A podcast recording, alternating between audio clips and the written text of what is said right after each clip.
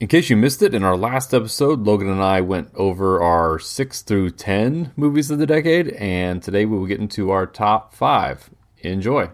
My number five, so I mentioned that basically I trusted my past self and that I, you know, nothing, nothing leapfrogged other movies. I kind of just trusted the orders within a given year, and then okay. I would maybe I would just kind of figure out, okay, number two from twenty sixteen might have beat number one from a year, or you know, things like that. But within a year, I kept everything the same. There were a few examples. That's way more method than okay. I put in. Well, I, honestly, I needed a way to constrain myself because otherwise, I would have been trying to quantify it another way. Your brain would have exploded. Yeah, exactly. So now I did have a few exceptions in my honorable mentions. Actually, and we'll get to that with honorable mentions. Is I, I put some movies at eighteen, nineteen, twenty that all actually were leapfrog movies that kind of just didn't leave my mind. Okay. But the sole exception here in the top ten, my number five overall of the decade from twenty sixteen, I had it number four in twenty sixteen. I'm now retroactively calling it my number one from twenty sixteen. I absolutely love this movie. On rewatch, I was I. This was the only movie. I'm gonna have to bleep myself here, but this is the only movie when I was rewatching all the movies for the, for this list. Three fourths of the way through, as I'm watching this by myself, I said out loud to no one, "I fucking love this movie." Okay, I'm excited to okay. see what it is. It's it's uh, Sing Street. Okay, uh, not only do I not have this movie on my list, I still oh, have not man. watched this movie. Okay. Which I know you've yeah, recommended yeah. to me countless Okay, times. That's, that's your homework assignment. That's going to be your takeaway from this okay. list. So I will I will talk around it so I don't spoil it for you right here. And I don't have a problem doing that. Okay. It's, it's more about the abstract than it is about the plot itself. But which you've said that before, yeah. Yeah, so did you, did you see Once, the uh, Irish uh, singing movie? I think I saw it when it came out. Um, I don't really remember that much about it other than it was like a guy playing guitar. Um, oh my God, you son of a bitch. I'm sorry, I, I don't know. I don't, I don't know. I know, but this, this highlights the opposite. This is the opposite of Mad Max Fury Road because maybe you won't like this movie. You're telling me there's not a single car exploding in this movie? So, okay, so I absolutely love these two. Uh, Once and then Sing Street are both by John Carney. So in Once, so we've talked several times about the whole diegetic versus non-diegetic thing. So Once is a musical that's not a musical because every time there is a song within the film, it's the characters are musicians and they're just playing a song. So that would be diegetic. I always get them backwards. Okay. Yes. So yes. Non-diegetic is the characters can't okay. hear that music. So, but yeah. Other movies I feel wouldn't wouldn't live in that as much. This is they'll walk into a guitar shop and then play a song for five minutes in the movie. Okay. And and that's Once. And so it's about the relationship with these musicians, and it's just this sweet little small, small, small story. You know, like you said, no explosions at all. And what I what I loved about Once was instead of hiring actors to play musicians, he hired musicians to act. Yeah, okay. So the main characters are musicians, and he just has them play these characters. Even but their primary profession is is musicians. Anyway, I just think it works beautifully. It's a sweet little tale. It's the one, and, and see, because I'm trying to think what year Once came out. You, you might be a hair uh, hair young because I didn't think they were that far apart though. Came out in two thousand seven. Yeah, okay. So Once was two thousand. Yeah, so they were nine, nine years apart, which kind of surprised me. So this is the, one of the kind of famous moments of the Oscars. Jon Stewart was the host this year. Once won for Best Original Song, and but they got kind of cut off because uh, there was the two of them. So I think he got a talk, and then she didn't get a talk. And so when they came back from commercial, Jon Stewart basically made a point. It's like, um, I'm going to let them come back and actually get to say their acceptance speech. I think I remember that. You know what? That might actually, because that would have been, what, two thousand, the two thousand eight Oscars? Yes. I was a freshman in high school. I think that might be, like, the first Oscars that I ever, like, actually sat down and actually watched and cared okay. about. And and then and, and then they just kind of give this, you know, this very heartfelt speech, and I, I would tear up just watching the Oscars. It's such an underdog movie. Like, it had no business being at the Oscars under traditional circumstances, but it was that freaking good mm-hmm. that that was its only yeah. nomination.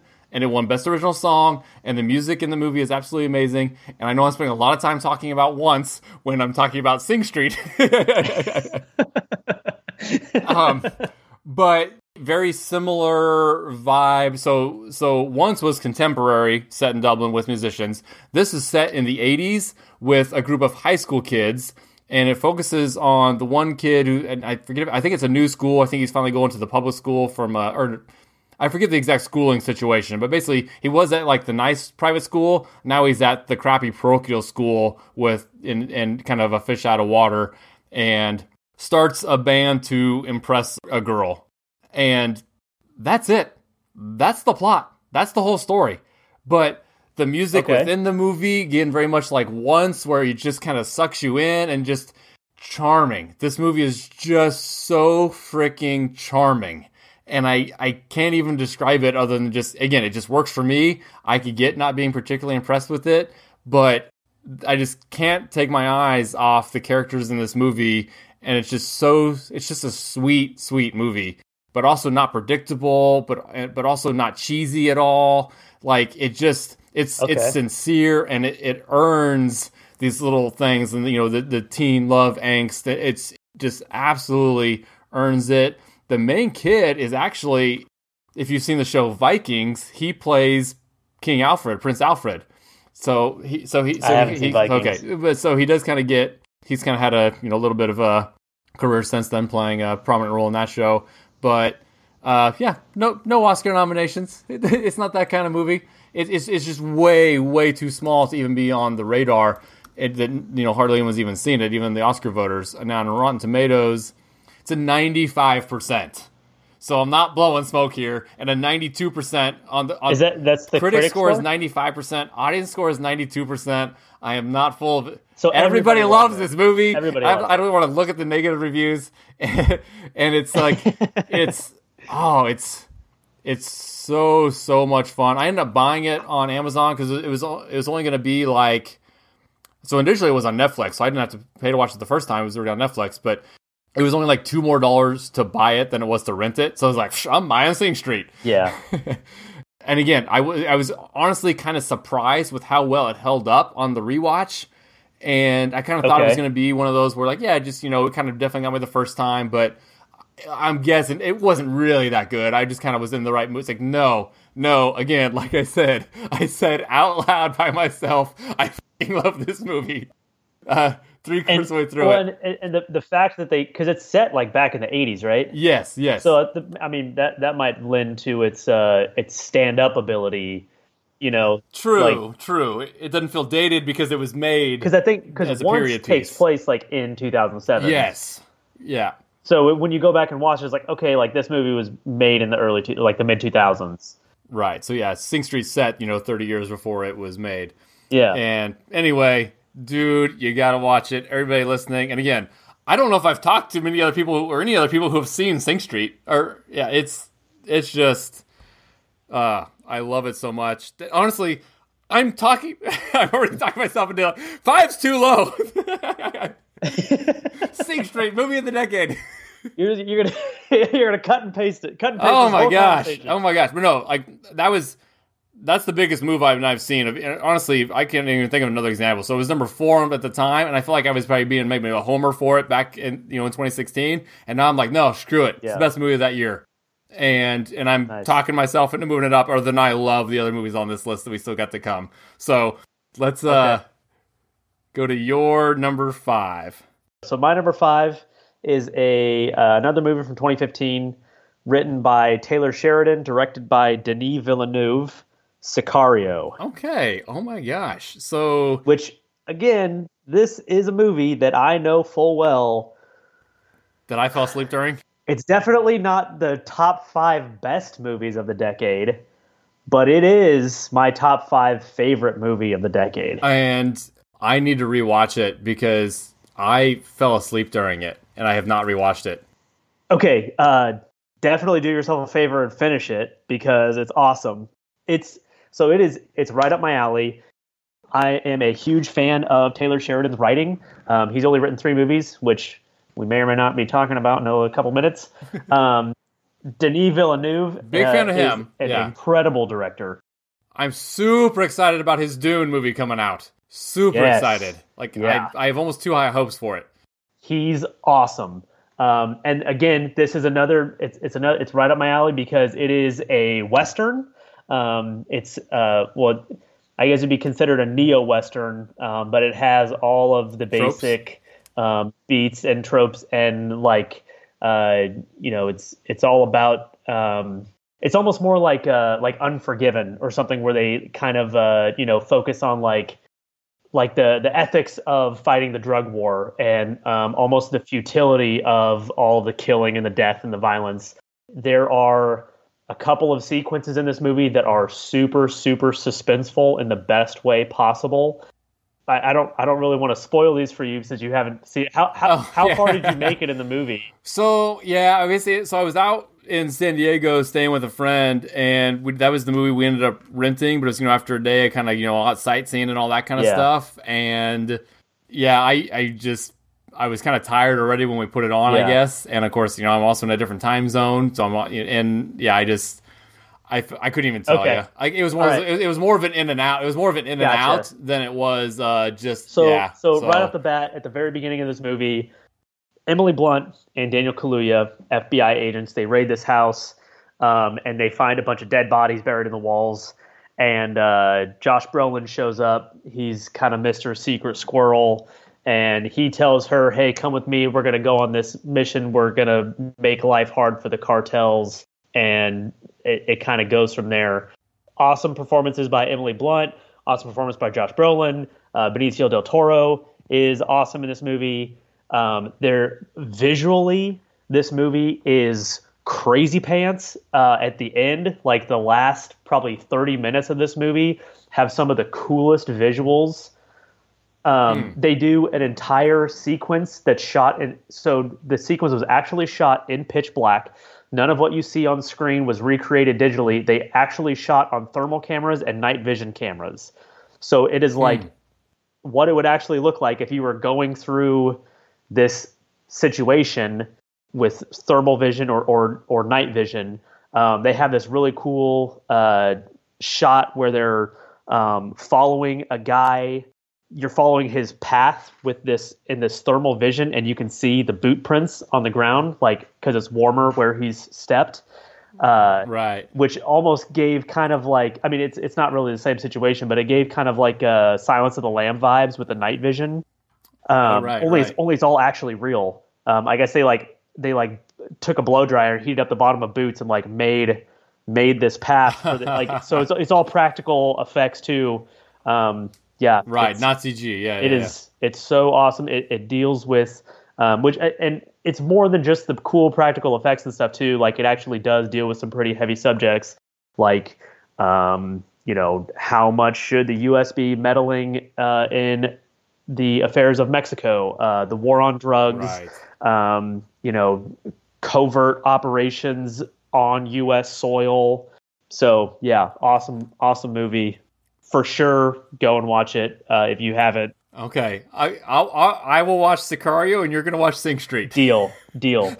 Kind of interesting that's both our number fives are the ones that yeah. we hadn't seen of the other. Yeah. yeah. Uh, so Oscars-wise, um, it got nominated for three. Uh, didn't win any, um, but it's these are all definitely scenarios where it's like, okay, like it, it was. I mean, you're going up against a powerhouse. So uh, best cinematography, uh, The Revenant won that year, very much rightly so. Best original score.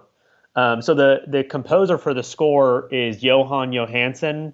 Um, and I guess I, I had watched a video where he was talking about writing the score, and I didn't pick up on it the first probably ten times that I watched the movie. But now I can hear it clear as day when he talks about how he uh, used Jaws as a um, as an influence to create um, like what being stressed out sounds like. Um, and there's one scene in particular. Um, where they're on a bridge coming back into the United States from Mexico, and you can really hear, you can hear the that the score was influenced by Jaws. Um, I'll just I'll okay. say that. Um, however, uh, it did not win the Oscar for Best Original Score because Ennio Morricone won that year for the oh. Hateful Eight score. Okay. Um, okay. Which, again, you know. Can't fault that. Props yeah, where they're due. Um, and then uh, it got nominated for Best Sound Editing, uh, which Mad Max won that year, uh, which we talked about. They basically swept the technical category. So I do think that's something that is so underrated. The idea of the people who would have won Oscars if it had not been for an, you know, an all-time performance being their year, and then conversely, people that won only because there wasn't an all-time Oscar their year. And I, I almost wish there was a way to quantify that, or if they maybe would get together, like basically the best bad beats. What are the best bad beats in Oscar history? Yeah, like like we've talked about with like a Cabaret losing to The Godfather or something like that yeah. for, for Best Picture. Yeah, and just, you know, how many of these things was like, oh, they they would have won, but it was that year. Or like, what movie was it?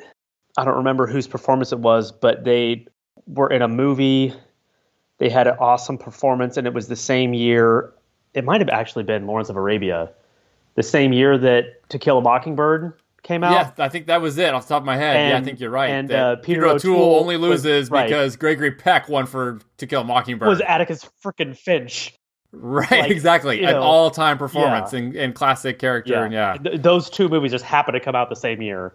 Right, right. And you don't think about, oh, is that why O'Toole... Of course, I think O'Toole later, right, he's he well, he won other Oscars. I'm sure he did, yeah. yeah, but, yeah.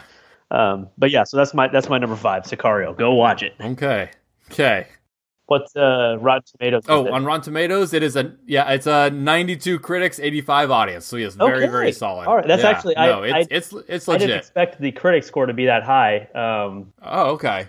It's it's a really good movie. Um, I just I guess I just figured that people would say, oh, you know, it's fine, it's like a shoot 'em up action movie or whatever. But no, it is actually really really well made. And yeah, a, a surprising blind spot for me. Like anything in the last ten years that's a ninety-two percent. I don't understand how I have not seen it, other than I think I just, since I half saw it, I haven't gone through and, and rewatched yeah. it. And I will say, uh, so both the writer and the director, Taylor Sheridan and Denis Villeneuve, uh, I will be completionist of their work for as long as they're still making movies. Like okay, anytime okay. a Taylor Sheridan movie comes out or a De- uh, Denis Villeneuve movie comes out, like I'm there. Okay. So what was your number four?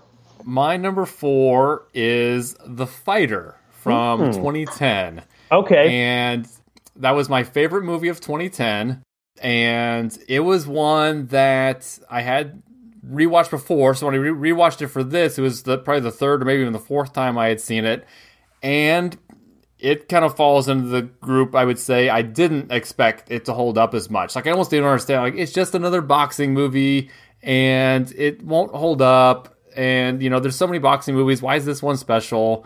But I, I'll say, I've, to rephrase that last sentence, in a world of amazing boxing movies, I'm going to say The Fighter is the best boxing movie of all time. Okay.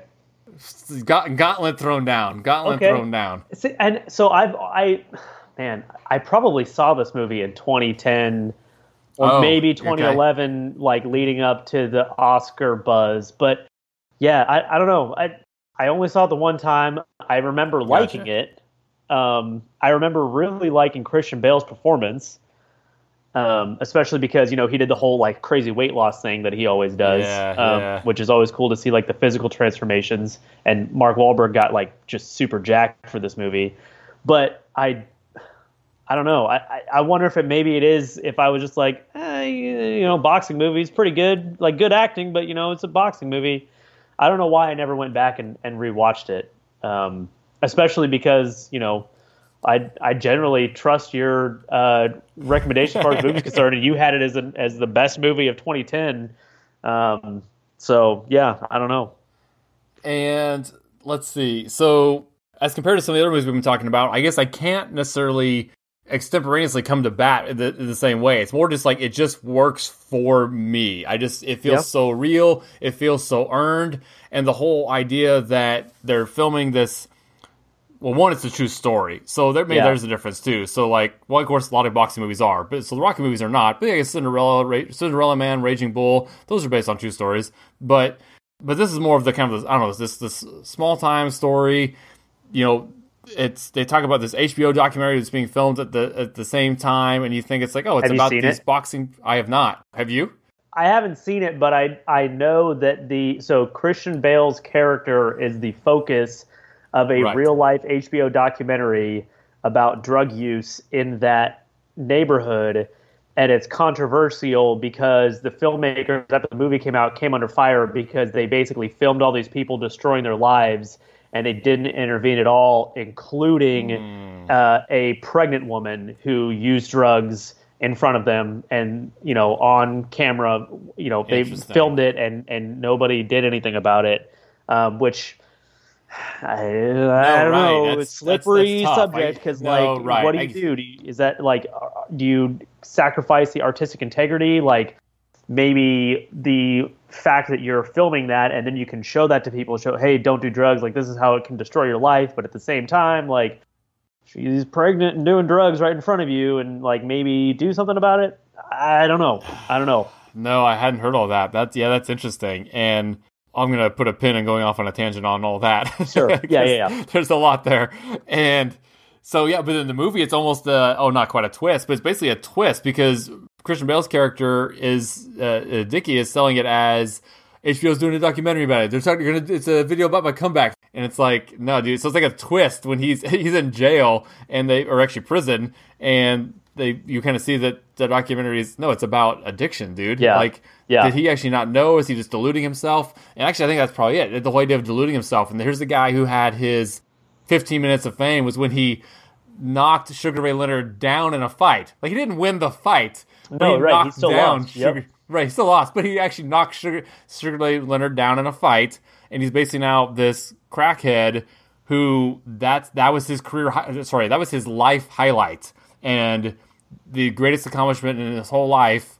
And he's still hanging his hat on that. And he's just such a pathetic character. And I don't mean that in an insulting way, like more just no, you like... T- you literally take pity on him.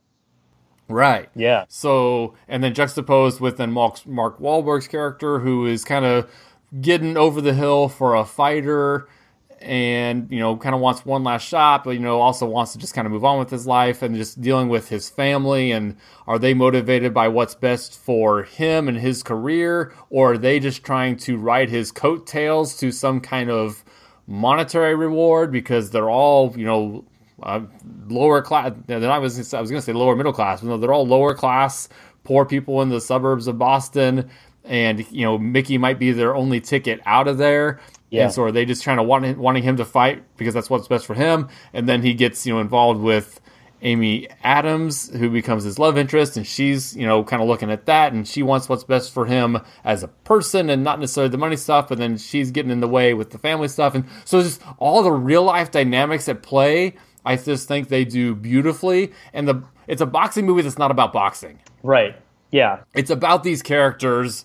The boxing is so secondary, but I think that's how you ultimately earn it and become the much a much better movie. And what's crazy, too, is I said it was the third time I'd watched it. I'm still in the last fight, and I don't remember what happens because that's not a, because honestly, it's not important. Yeah, I remember. I remember the characters. I remember the scene. You know, the you know the scene with Christian Bale and his mom in the car, which is kind of his you know his Oscar-winning scene. But I don't, didn't remember how the fight ended, and I was, I'm just here, just like getting that. that visceral kind of like, you know, kind of you feel every punch kind of thing in the movie and I just, in the, in the fight. And I just, I was getting so, so into it. And I'm a huge Amy Adams fan, like on every level, amazing actress. And I, I'm in love with Amy Adams. And it's just, I don't know, just such a good movie. It just, I'm not a huge Mark Wahlberg fan, but I think in this movie he's absolutely, absolutely perfect. Absolutely perfect. Yep. I think the and you get you get the fight montage, but uh, this is one I know Sam always comes back to with the mon- the song to that montage is just perfect. It's it's the antithesis of the Rocky montage where it's raw, raw, raw. Right. This is more of the subdued. It's time to get back to work. Yep. And I'm just dealing with my life kind of montage. Yeah. And I think it's just beautiful filmmaking of a real life story with fantastic acting. And it just like, so I, honestly, what it comes down to, a lot of these other movies, ah, we can nitpick this, we can nitpick that. I can't nitpick The Fighter. This this is just kind of a flawless movie, and I can't think of anything negative to say about it. And even some of the movies that I have ahead of it, I have flaws with. This might be the most flawless movie on the list. It's just a great, great movie, great filmmaking. My number four of the decade. Awesome. Did we do uh, so the full Oscar list? So yeah, it won two for the both supporting actor roles, uh, Christian Bale as the brother and Melissa Leo as the mother. Um, it was nominated for five others, including Best Picture, Amy Adams for Supporting Actress, David O. Russell, and then Original Screenplay. Again, I love my Original Screenplay movies, and uh, and film editing. And then on Rotten Tomatoes, it is a ninety-one percent critics with an eighty-nine audience score. So absolutely love The Fighter, and it totally holds up more than I expected it to. Awesome. Yeah, I'll have to go revisit it um, because I think... I think I would probably enjoy it more than I guess I remember enjoying it. Okay. Okay. Yeah. Yeah. yeah. Um, okay. Let's move to your number four. All right. So my number four is a twenty sixteen movie written by Eric Heisserer and directed by Denis Villeneuve. And I've got good news for you because you said you liked Amy Adams. It's Arrival. Hey, I do like Amy Adams, and I do like Arrival. Although I didn't have I didn't have that on my list, but. Uh, Oh man! But uh, we'll, we'll, we'll, we'll get we'll, okay. I, I, we'll get we'll get to it. We'll get to it. Gotcha, gotcha. So, Arrival blew my mind the first time I watched it. Blew my mind the way that. So, first of all, the movie looks awesome, um, which is no surprise with right. Denis Villeneuve. Yep, uh, yep. Love his style. Yeah, the cinematography is awesome. The way it it doesn't go at all where you think it's going to go. You are completely captivated by this quest that Jeremy Renner and Amy Adams are undertaking to try and communicate with the aliens, and then at the same time, they're the the conflict, you know, with with that, but also like there's you know literal people trying to to blow them up because they think the aliens are evil, and they're also getting all this pressure from Forrest Whitaker, who's the you know the main uh, you know the the military general who's there, kind of. You know, trying to trying to push him and prod him along, and and just the way it made me think about language in a way that I had never thought about it before. Yeah, true. And the Definitely. way that they're talking about, which, you know, it's it's not like you see a movie like Independence Day and you take so much for granted, and there are so many assumptions made where they're like, oh, okay, we just you know the characters the the the. characters are able to communicate with the aliens um, because it's English and alien language. It's a one-to-one. We just right. beep, boop, beep, boop, and now we can, you know, you yep. can communicate with the aliens. And this movie just, it says, no, it wouldn't be like that at all. Right. You, we have no idea the way that they communicate. They don't communicate verbally at all.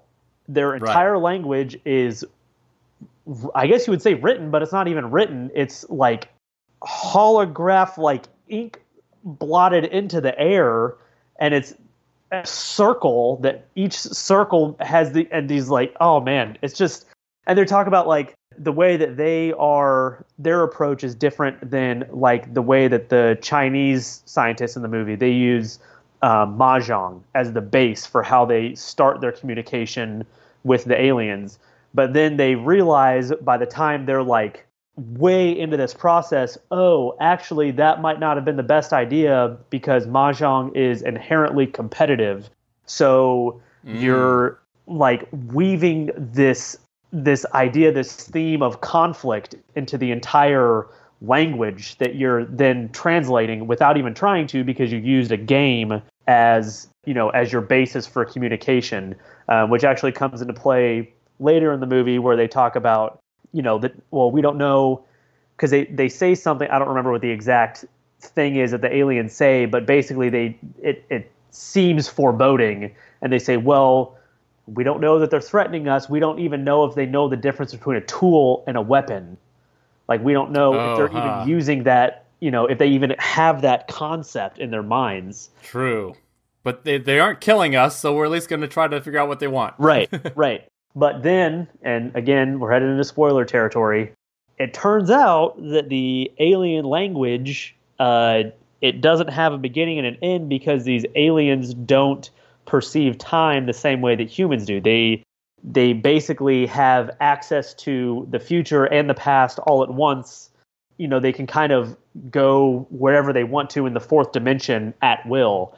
And it turns out that Amy Adams, by learning this language, has actually unlocked that ability to where she too can perceive the future and the past and the present simultaneously, which uh, I was uh, doing research on this movie, and they were talking about the way that this movie uses the Kuleshov effect, which the Kuleshov effect is a, uh, a concept in like filmmaking where you show a shot and then another shot and then a reverse of the first shot, and whatever you put in that second shot will inform how you interpret that third shot. So they, the example oh, that they use is okay, yeah, yeah, yeah. is you uh, you show a an old man, you know, with like a straight face, and then you show a, a, there will be another shot, and then it comes back to the old man, and he's smiling. And they say, you know, depending on what you put in there, you'll interpret that in different ways. So if you put like, you know, uh, like a dog playing like on a in the grass or whatever, it's like, oh, the old man, he thinks that the dog is cute. But if you put like a scantily clad young girl in that second shot, it's like, oh, okay, this dude's smiling because he's a creep. But you only think that because of how you're interpreting the way that those shots interact with each other. Right. And it's the, the way, same image with the old man. Yes. Right. Yes, exactly. The exact same images. So the the way that it, they use it in the movie is at the very beginning, you see Amy Adams go through this lifetime of her daughter, who she, you know, is raising and then gets cancer and then dies. Then the next thing that we see is her, like, kind of despondent, kind of in a daze, walking through the college where she teaches. And so we you assume she's carrying that baggage. Yes, so we assume, oh, okay, she's, like, sad and depressed because her daughter died. But, spoiler alert, mega twist, none of that happened. And that's yes. all yet to happen in the future, because the dude that she has that kid with is Jeremy Renner, who she doesn't even meet until they go to the alien spaceship. And she yes. was so you're right. They're playing was, with they're playing with the audience's thought, thoughts. It's yes. like, we didn't tell you that this was a chronological. You assumed. And then it turns out to be this like. So they use it. Number one, they use that whole time perception thing as a way for her to actually solve the problem of dealing with the aliens, because they are trying to get the Chinese to stand down. And what she does is she goes into the future of a conversation that she has with the Chinese military commander. And she says, oh, I called you. What did I tell you when I talked to you? He said, oh, you told me it's something that my like dead wife told me. And so I knew that you knew what you were talking about and that I should believe you. And then she goes back, like, then she's like, okay, back in the present moment, that she calls the general and tells him that. And, like, that's how they, uh, you know, solve the, the situation. And then it also comes into play at the end, because she now has this ability to perceive time this way. So she knows, because her, her and Jeremy Renner are kind of having, forming this relationship. And so right, she knows, right. she knows for a fact she, that if they continue this relationship, that they will have a child. And that child will get cancer and die a horrible, agonizing death from at cancer. At like age ten or whatever. Yeah, yeah, yeah, yeah, yeah. Like as a, as a young kid. But she chooses, which, and that's kind of ambiguous even in the movie. Uh, it's like, well, is that is it saying then that there's no free will because she's already seen the future? Or does, can she change that future? But she chooses to continue the relationship with Jeremy Renner's character anyway. Because it's kind of like, yeah, I know this is going to be painful. It's going to suck. Our relationship's going to fall apart. My kid's going to die. But the good parts will be worth it, essentially. Yeah, I, I yeah, I definitely saw it as uh, better to have loved and lost than never to have loved at all, exactly. as applying to even your own children. Yes. Yeah, yeah. yeah. No, I, I, I thoroughly enjoyed this movie. It was my number six from twenty sixteen, it looks like. So a couple spots behind uh, Sing Street. But no, I really enjoyed it. And again, I, I'm in love with Amy Adams. And I I don't know. I, I think it, this is definitely right up my alley. I felt like maybe it was a little too dependent on... On the gimmick. Yeah, and I and I hate to use that word because that right. word sounds derogatory, but yeah, yeah. that's the exact word I was trying to think of a synonym for. And so I, I so it works. Despite this quote-unquote gimmick, it still does absolutely work. But I feel like maybe that's that's not all it has going for it. It is cool. It is great. You know, again, I'm a big uh, Denis Villeneuve fan like you you are. And no, I, I highly recommend it. I just don't have it ranked as high. I, that's all I can say. Okay. I, I have nothing against it. I just don't have it ranked as high. Okay. Yeah, so uh, a couple extra notes that I have here. Um, the music uh, is, again, it's the score by Johan Johansson, uh, same guy from Sicario. Um, so I, I guess him and Denis Villeneuve must have a pretty good working mm. relationship. Um, Oscar-wise, uh, it had one Oscar win for Best Sound Editing. Um, it got a, a bunch of nominations, though. Uh, Best Picture, which it lost to Moonlight. Uh, Denis Villeneuve was directed or was uh, nominated for Best Director, which he lost to Damien Chazelle for La La Land that year. Best Adapted Screenplay, again, it lost to Moonlight, which I, I, I don't know. I think I think if I was voting, I would probably vote for Arrival over that. I think it just has more that I haven't seen before, more new ideas, I guess. I, I don't know. No, right. I and, and again, yeah, I, Moon, Moonlight's not on either of our lists, and I've, I've yeah. talked about it in the past.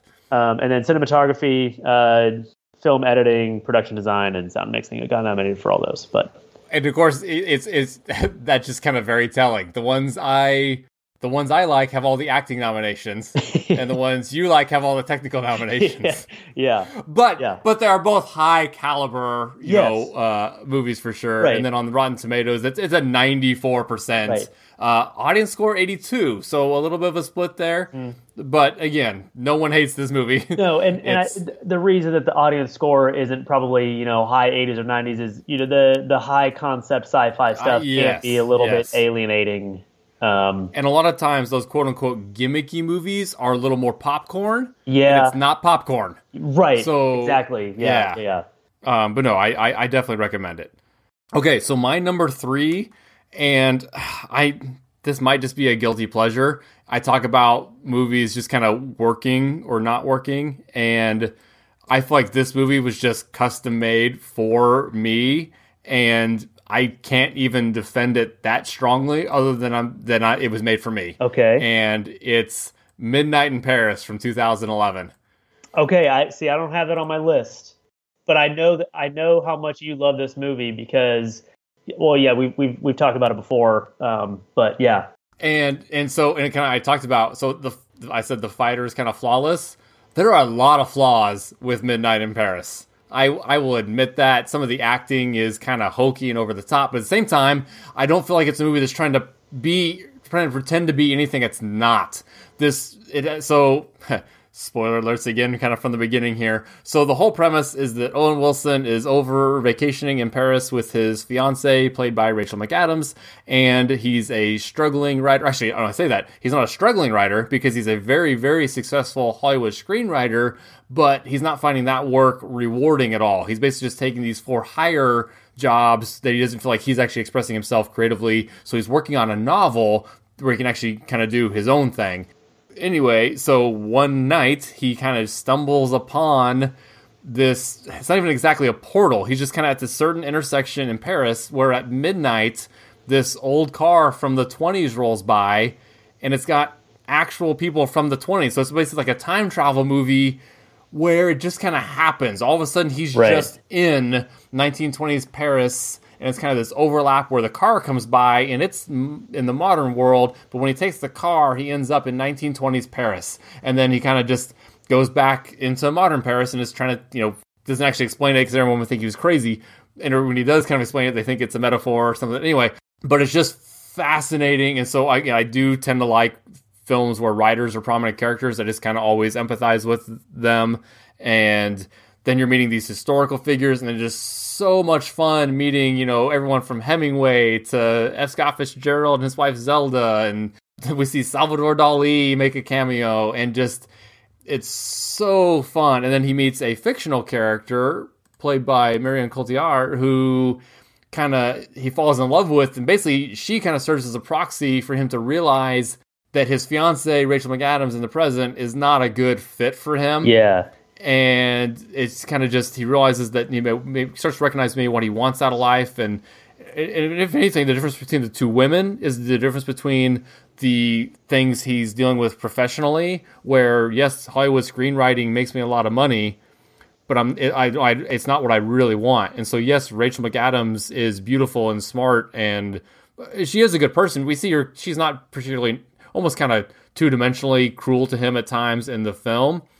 But she's not a bad person. She's just, she's really not. And, but then, and then Marion Cotillard is more of the, artistic and uh, bohemian style where I'm not as concerned with the money. And and and what's fun is it, it, nostalgia is a heavy theme to the movie. So he's kind of sees nineteen twenties Paris with all these American expats as this kind of perfect idealistic time that he would love to live in. But Marion Cotillard's character sees basically thirty years earlier in the Belle, Belle Epoque uh, era in Paris with like Toulouse-Lautrec and some of these other people as the ideal time. And so she's nostalgic in the same way. And then, of course, there's a whole thing where they end up going back within her time period to another to thirty years earlier, and she's blown away. And he's like, well, yeah, I'm from like two thousand ten, so I don't know what to tell you. And it's it's so so much fun. It's silly, but I for me it's just infinitely rewatchable. I could put Midnight in Paris on a loop in the background infinitely, and I would be happy. It, I just I, so again. I recognize it's not necessarily a great movie, although it's a ninety-three percent on Rotten Tomatoes. On the critic side, audience is still a solid eighty-three, and it did win an Oscar for Best Original Screenplay, which is, of course, the kind of movies that I like. Um, it was nominated for Best Picture and Best Directing, and then Art Direction. Surprisingly, no acting nominations, but I don't know. What do you think about Midnight in Paris, or have you even seen it recently? Uh, I think I. When did it come out? twenty ten or twenty eleven? twenty, uh, twenty eleven. Okay, I that was the last time that I saw it. Then I think I saw it when it like first came out on D V D or video, maybe. I, I mean, I, I remember liking it, but I, I, I it didn't uh, obviously it didn't blow Strike my pants off. Core. Yeah, as yeah, much as it does, yeah. uh, as much as it does for you, because um, I, I mean, I didn't have it anywhere on my list. So I don't right. even think I put it in my honorable mentions, but I, I it's probably just because I it's just not a movie that I really think about that much. Yeah, and and again, another one where I kind of expected it to fall because I knew I, I knew I li- I'd seen it a couple times before. Mm-hmm. I absolutely loved it in twenty eleven, and I just assumed because I knew it wasn't necessarily solid filmmaking. Honestly, similar to like I mentioned, Almost Famous. I absolutely Almost Famous is one of my all time favorite movies. Yeah, but I recognized it's kind of has some flaws in the filmmaking itself and some of the acting. Same thing here. But I just, I forgive it all. I just adore this movie. And I, I another one that I bought because it was only a couple of dollars cheaper to buy versus rent on Amazon. And, and, and so just can't get it. Owen Wilson is definitely the proxy for what would have been a Woody Allen played character sure. thirty years earlier. Yeah. But but I think does it well. And I was, honestly, I think does it better. I think he's just a better actor mm-hmm. than Woody. And again, even though it's, again, it's it's probably not a great performance, and there's a lot of kind of wooden and two-dimensional characters, but I, I mentioned uh what was the movie I mentioned was Charming, probably Sing Street, and just that similar kind of sentiment. And I just yeah I just I just adore Midnight in Paris. I could, I could watch it forever. Yeah, it, it's funny that you talk about like expecting movies to fall. Like I kind of had the same thing on my list where so I, I I made like a list of, I don't know, maybe fifteen to twenty movies that I, I'm like, okay, I'm pretty sure these are going to be, you know, my top ten are going to fall somewhere in here. And I made like a tentative ten list, and I would go through and watch. And uh, yeah, expected like, oh, okay, like this one, I, I remember really liking it. Um, but, you know, maybe if, when I watch it again, maybe it'll fall. And then, no, it turns out that watching it again just like made it, you know, even better, like solidified its spot on the list. Yeah, you're right, right, exactly. Solidify is a good word, yeah, for sure. So what is your number three? So my number three, uh, twenty fourteen movie, written and directed by Alex Garland, which you mentioned before, Ex Machina hey. is my number three of the decade. And so f- I'm curious how these last two play out, but that Me is too. currently... Me too. Isn't I that currently the, that is the know. only overlapping film? So far, yeah. And yes. I think I think I'm gonna be I'm gonna I'm gonna bet it might remain so. So that's it. That's gonna be interesting. Okay. So yeah, let's talk about Ex Machina. I I dig it.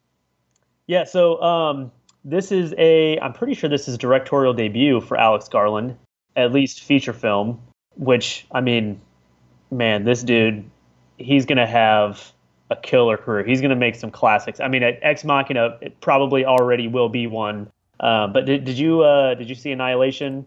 The Natalie Portman Oscar Isaac. Yeah, movie. and I, d- I didn't like it's, it near so, as much. No, no, no, no. It's it's not nearly as good, um, but it is. It's a cool. It's another cool kind of high concept sci-fi movie with really cool visuals and some really heady stuff.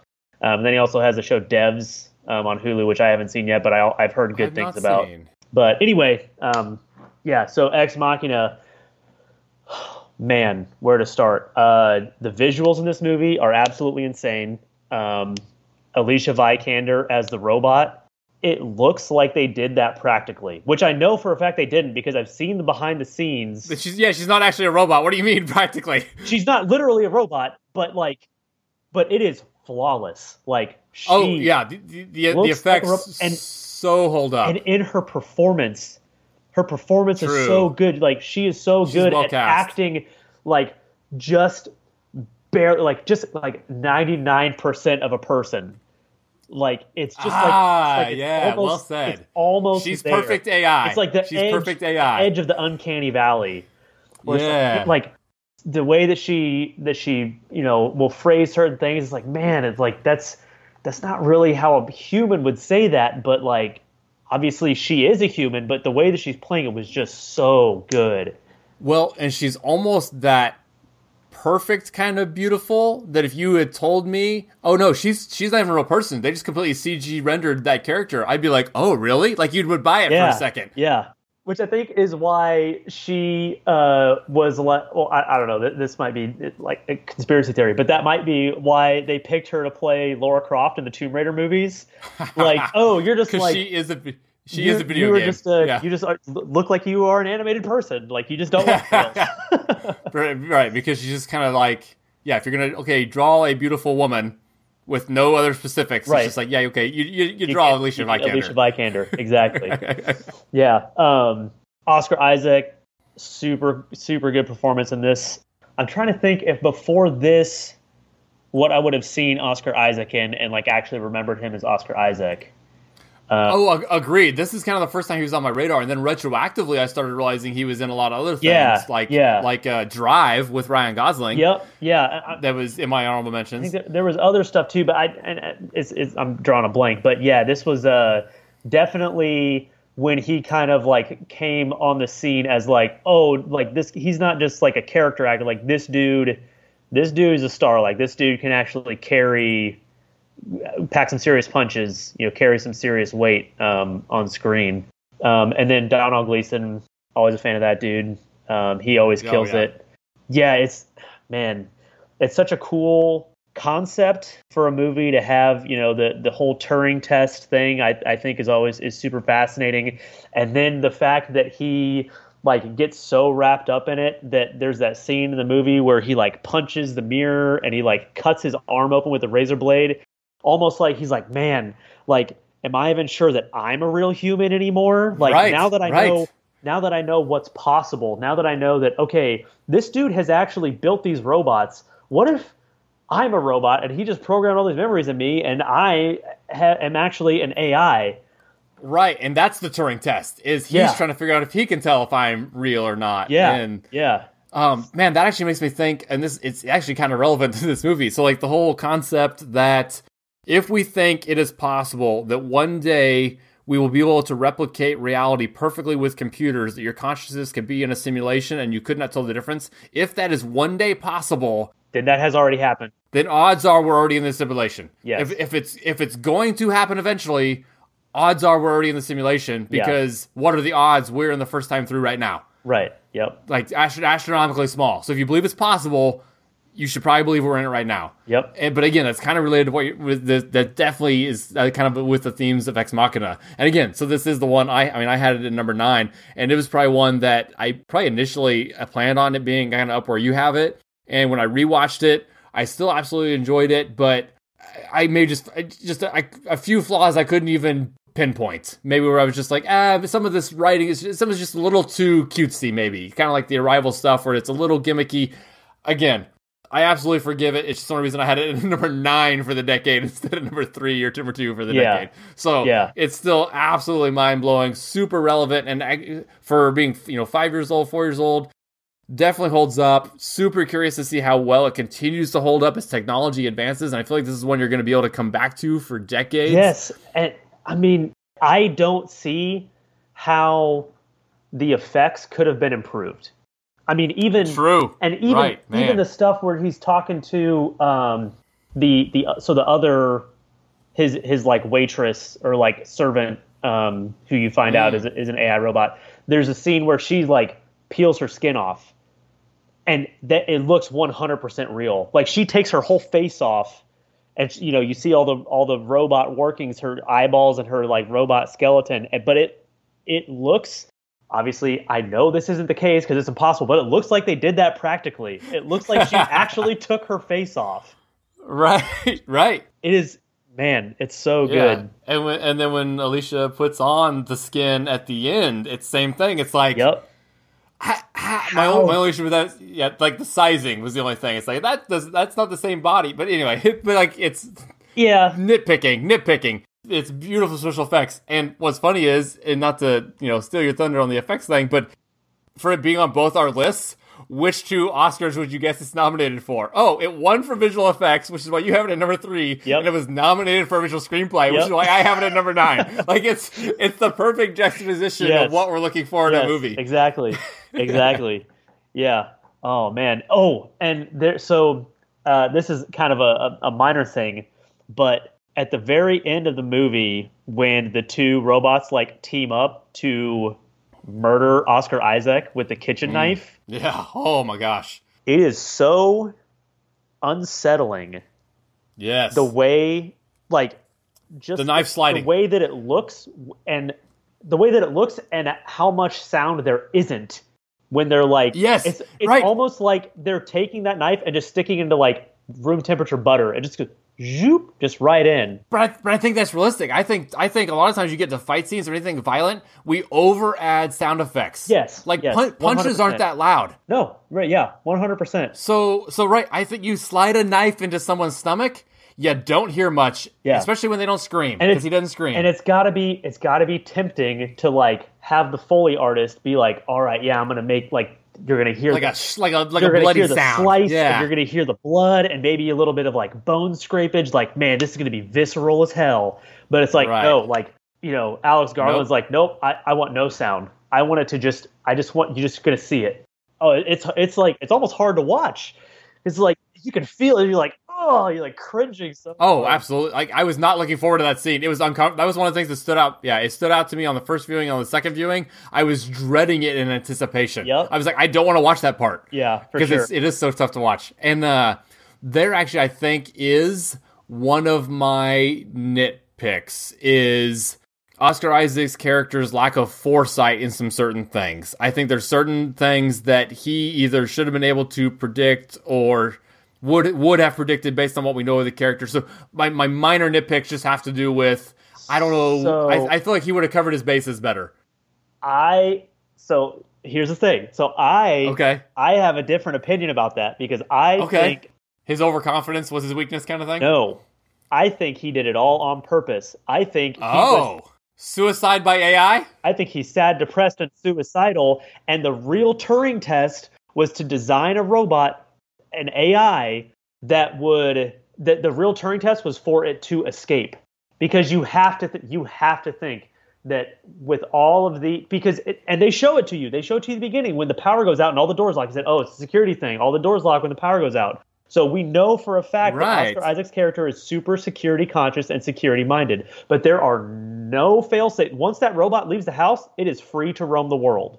There's no like anti-robot turrets out there waiting to blow it up, which you would think that there would be if he was actually trying to keep this robot from getting anywhere. I think that he, th- that that was his like his contribution to history. And once he accomplished that, he's like, all right, like that's it. I'm done. And not only am I done, but like the human race is done, because we don't, we don't need to be humans anymore, because now we can have, you know, there's going to be robots. It's the age of the A I. I think he did it all on purpose. And I think the real test for Ava, which is Alicia Vikander's robot character, I think the real test was for her to escape the house and make it out into society. Fascinating.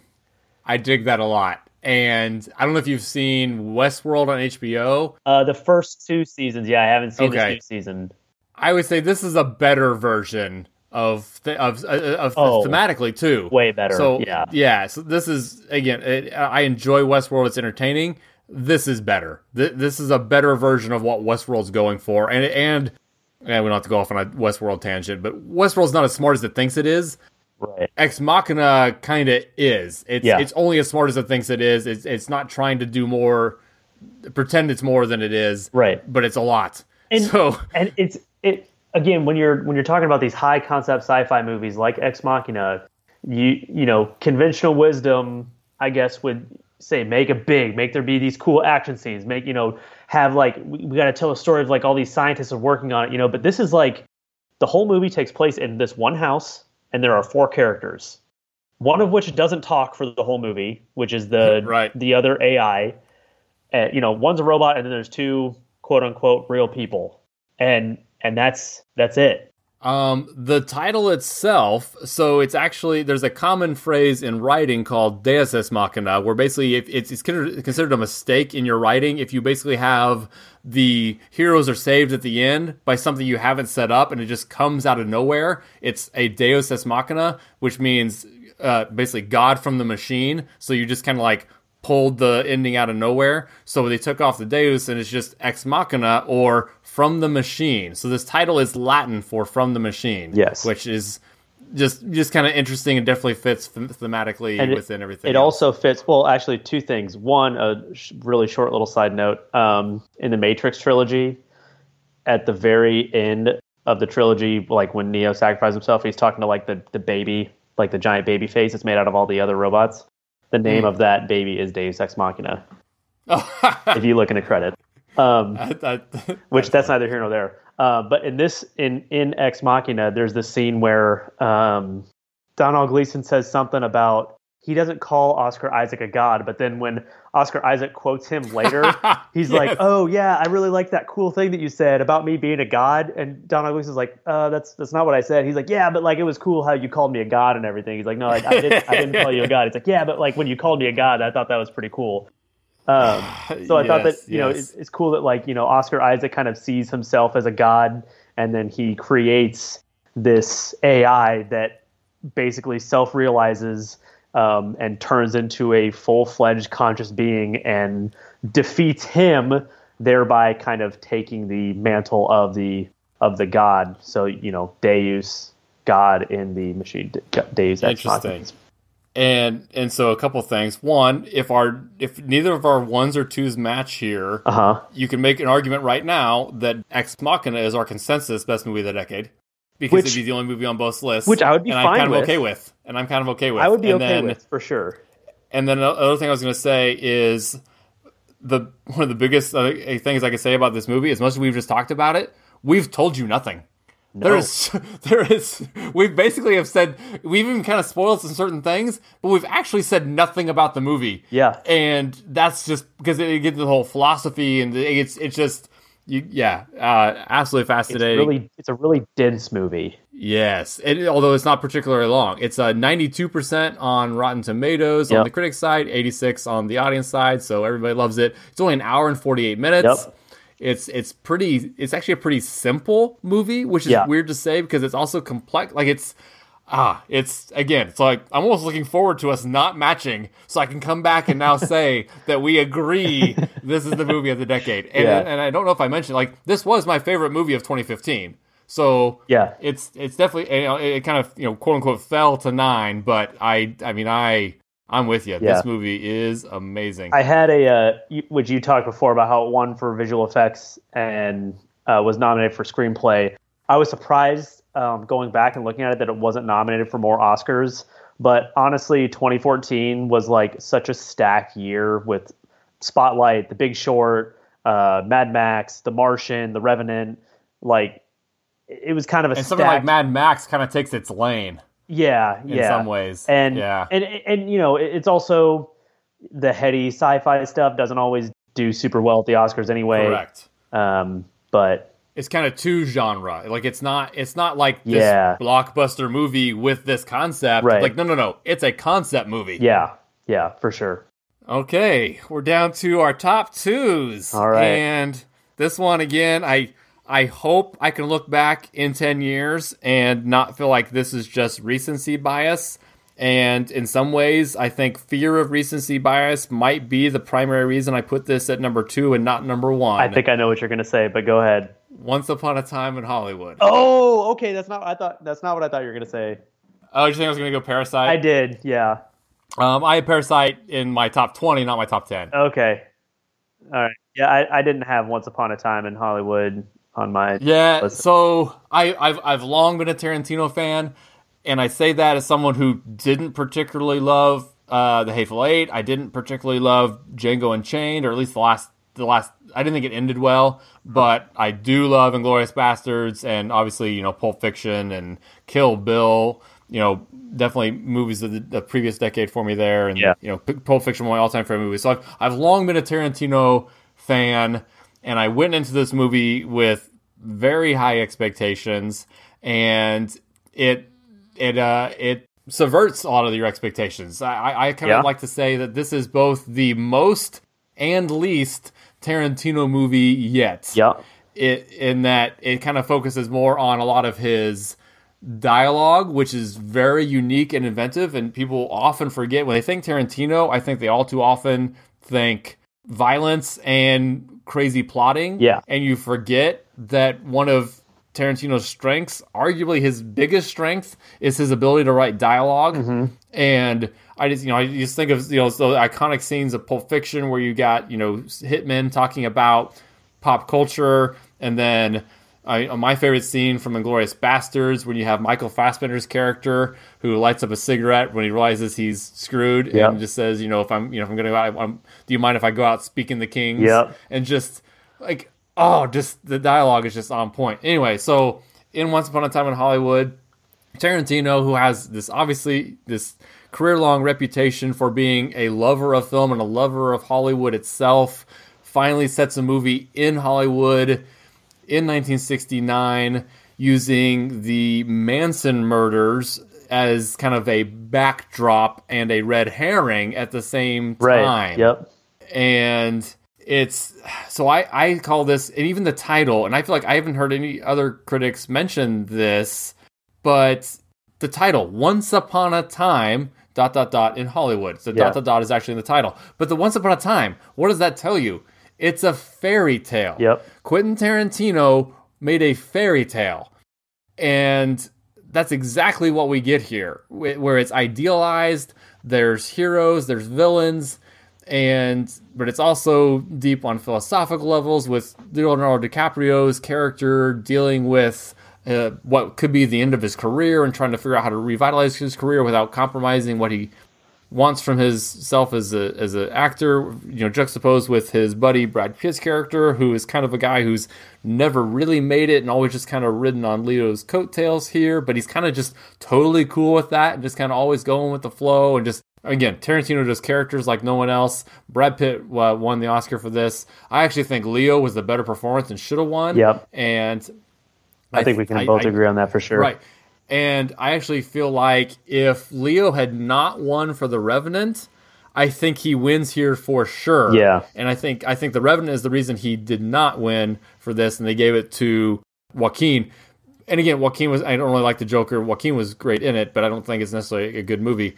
Yeah. I, I, I think I think as good as Joaquin was, I think they easily give it to Leo. And then, of course, then I wonder if that affects Brad, because Brad is so clearly not as good as Leo. Does he get his lifetime achievement if they're rewarding Leo at the same time? Yeah. Anyway, so, I mean, it's just so, so immersive. I know this is one I did see twice in the theater, which I normally don't do. Uh-huh. Um, I, but I, I did. It was it was my favorite movie from last year. I did I did see it twice. It totally holds up when you know. That's the big thing, too. It, it's kind of like uh, Three Billboards. You don't know if it's going to hold up when you know what's happening.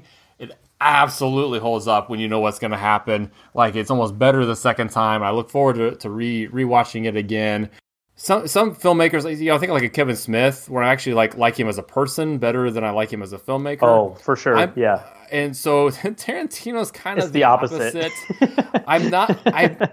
He is an all-time great filmmaker. Absolutely. Who is going to be studied yep. for centuries yep. or as long as people are studying filmmakers. Yep. It's weird now because we're still in the middle of his career, and his, you know, he basically didn't make it onto the scene until, you know, less than thirty years ago. Whereas, you know, someone like, you know, Scorsese's got twenty years on him, but you look back fifty years from now, one hundred years from now, it's going to be Tarantino and Hitchcock. And like, it's, it's going to be, it might start and stop there for a lot of people if you're talking one hundred years from now. Yep. I think a Spielberg might fade more than yeah. a Tarantino one hundred years from now. Again, they'll all be discussed. They're all great filmmakers. They're all spectacular artists yep. and groundbreaking in so many ways. But yeah, no, I, I, I think that people are going to, when I think that by the by the time his career is over, people are going to talk about Tarantino with just as much reverence, if not more, than somebody like a Stanley Kubrick, like someone right. who just like right. like damn near cannot miss when it comes to making movies. Granted, right. Once Upon a Time in Hollywood, I wasn't nearly as high on it um, as you were. I you know I I, I liked it. Um, I definitely thought like uh, Leo's performance is great. The scene where he has the little girl on his lap, that is mm. oh man, that's like. Again, we're talking like, you know, best scenes from the last ten years. I think that's for sure um, in the conversation. The Brad Pitt walking around the uh, the ranch scene is super suspenseful in all the best ways. And it also kind of is one of those, you know, subverts your expectations when it turns out that everything's mm-hmm. like fine and hunky-dory. And they were telling the truth to him basically the entire time he was there.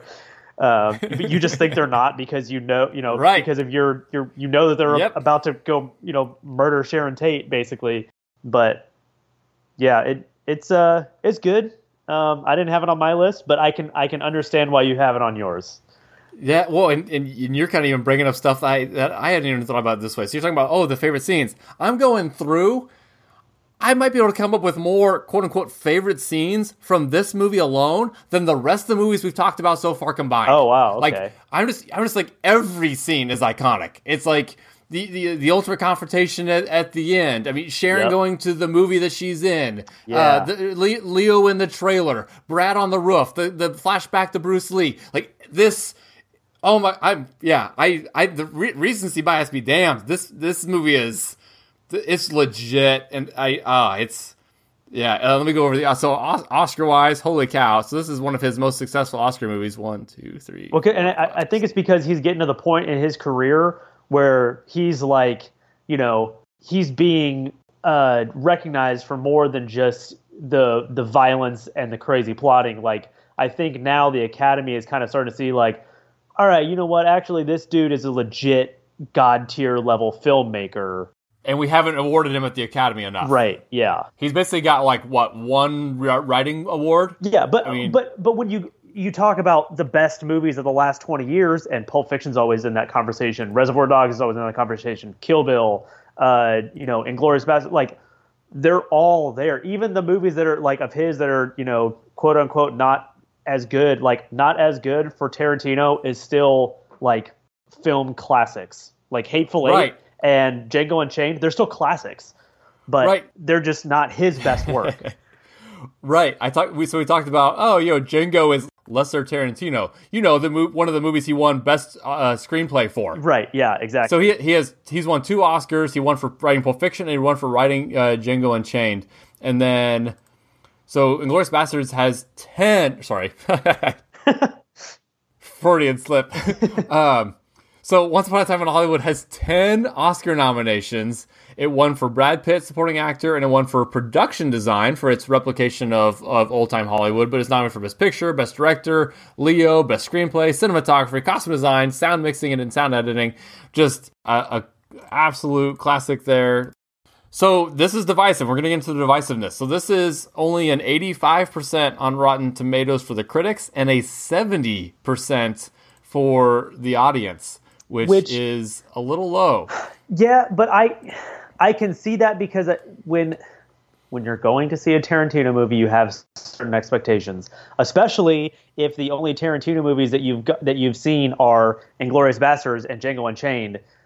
You know what I mean? Like you, mm. you have you expect it to be a certain way, and then you show up and it's this it's it's not super crazy violent, barring the final battle scene at the end, but really, the bulk of the movie is a Tarantino love letter to nineteen sixties and nineteen seventies Hollywood, and if, right, buttoned with one cathartic, violent ending. Right. That's a little Tarantino. If you're yeah. going in expecting a Tarantino movie about the Charlie Manson murders, and then you get what Once Upon a Time in Hollywood actually is, I can see why people say, "Oh, that's that's bullshit. Like, that's not at all what I expected it to be." Especially because in the trailer, I'm pretty sure they showed the uh, Manson family like walking up the street to Sharon Tate's right. house, and right. so it's kind of like, okay, like that's what this movie's about, but it's it's not. That's almost like a side plot. Like, it's not even the main part of well, it, it's a it's a, it's a red herring. Yeah, yeah, for sure, for sure. And and and again, so I would say those two. If we're talking about a fairy tale, she's the princess,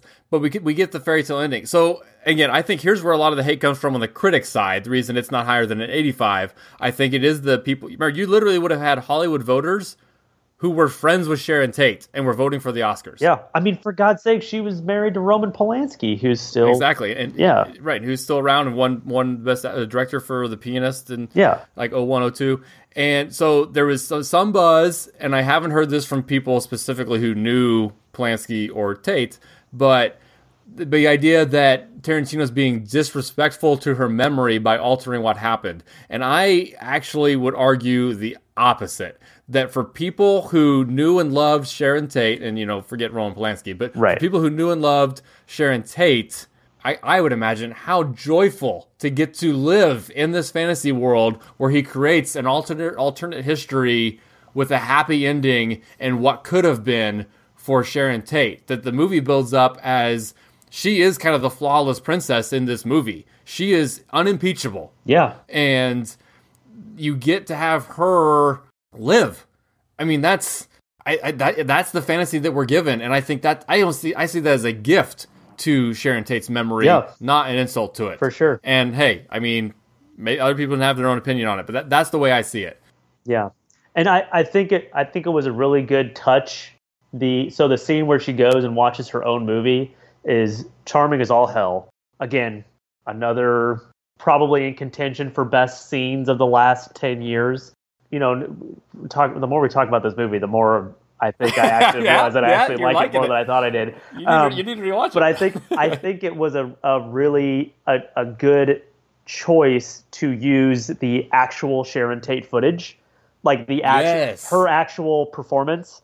Um, right, they didn't have, have Margot redo and it. And have yeah. Margot Robbie reacting to that, like, oh, I'm watching myself, but have it actually be Sharon Tate. I think that was so much better than if they would have tried to recreate it, C G, or just, you know, reshoot it or whatever. I agree. Um, I think having the actual footage was, I think that is, is another th- another piece of evidence that, you know, goes firmly in the Tarantino as being respectful to Sharon Tate's memory camp versus the the, the flip. Yeah, I I love this movie. It's so good. It's so good. Okay, your number two movie of the decade. So my number two movie of the decade is a twenty sixteen movie. Uh, it is another Taylor Sheridan screenplay directed by David Mackenzie, Hell or High Water. I uh, I kind of cheated when you mentioned Sheridan earlier, and I was like, oh, it's going to be that one. So. Yeah, yeah. I so that's why I didn't. Um, that's why I didn't go very much into depth on Taylor Sheridan um, when I was talking about Sicario. Okay. But man, I I love his work. So for listeners who don't know, Taylor Sheridan has written three movies, and they're actually called, there are people who refer to these movies as the American Frontier Trilogy. But more kind of contemporary Western, yeah, yeah. Yeah, yeah, yeah. They, they, they call it, you know, it's they're, they're neo-Western moviern movies. Yeah. Um, they're Westerns set in present day. They're not related or anything, um, but they all have a very similar feel. Um, so he wrote two of them. He wrote Hell or High Water and Sicario, um, which Hell or High Water is directed by David Mackenzie, who also directed uh, Outlaw King, which, did you see that? The Netflix... No, I'm not familiar with that. Netflix movie about Robert the Bruce? No, I haven't even heard of it. Oh, you'd like it. Okay, you got me excited. I think. I don't know. It's pretty good. It's Chris Pine as Robert the Bruce. Anyways, so... Uh, and then his the, the third movie um, in his quote-unquote American Frontier Trilogy is uh, Wind River, which stars uh, Jeremy Renner and Olsen, uh, Elizabeth Olsen, which that movie takes place in Montana, uh, present day, but like on an Indian reservation, kind of out in the middle of nowhere. Um, and mm. he does he writes these really cool stories about, honestly, parts of America that I don't think very many people probably think about, um, especially if they're not from there or don't visit there very often. Um, definitely not portrayed in movies that often anymore. But I, I don't think a lot of people necessarily realize how big the American West is and how much mm. of it is still like basically just open country. It's, you know, vast and unexplored um, in a lot of cases. Uh, I, I drove a couple of years ago, not a side note, I, I drove a couple of years ago from San Antonio, well, I drove all the way down to San Antonio, and I was driving from San Antonio to Big Bend National Park, yeah, and it was kind of a drive at night, yep, and as you kind of toured El Paso, it was like a six-hour drive through nothing. It was kind of one of the most scared I've ever been because it was so isolated, the cell phone yes. signal is dropping off, yep. and I'm just a straight shot road, like... About halfway through, I get pulled over by, or I have, to, I go with like a, a border patrol check, yep. and that was like the only human contact. It was scary. And you were, and that the whole time, that was just Texas. So you didn't even go. That was just Texas, New Mexico, or Arizona, or Utah, or Montana, or Idaho. Or, there is so much land out in the Western United States, right? And Taylor Sheridan is doing an awesome job of writing really compelling stories that are hmm. set out here, and like it's almost like like the landscape and like the isolation itself is like a character in these movies. So specifically in Hell or High Water, um, the whole movie takes place in West Texas, and they do this really a really good job of showing the socioeconomic problems facing West Texas nowadays, and both like historical issues, like there are a lot of uh, references um, to Native American tribes and all of the horrible, horrible things that they've gone through in the last two hundred fifty years. And then, you know, all the people, like the people who live there now who are like descendants of the people who basically ran Native Americans out of West Texas are, you know, the oil money was a, a big deal out in West Texas, and maybe not so much anymore. There's a lot of uh, you know dying towns, a lot of small towns.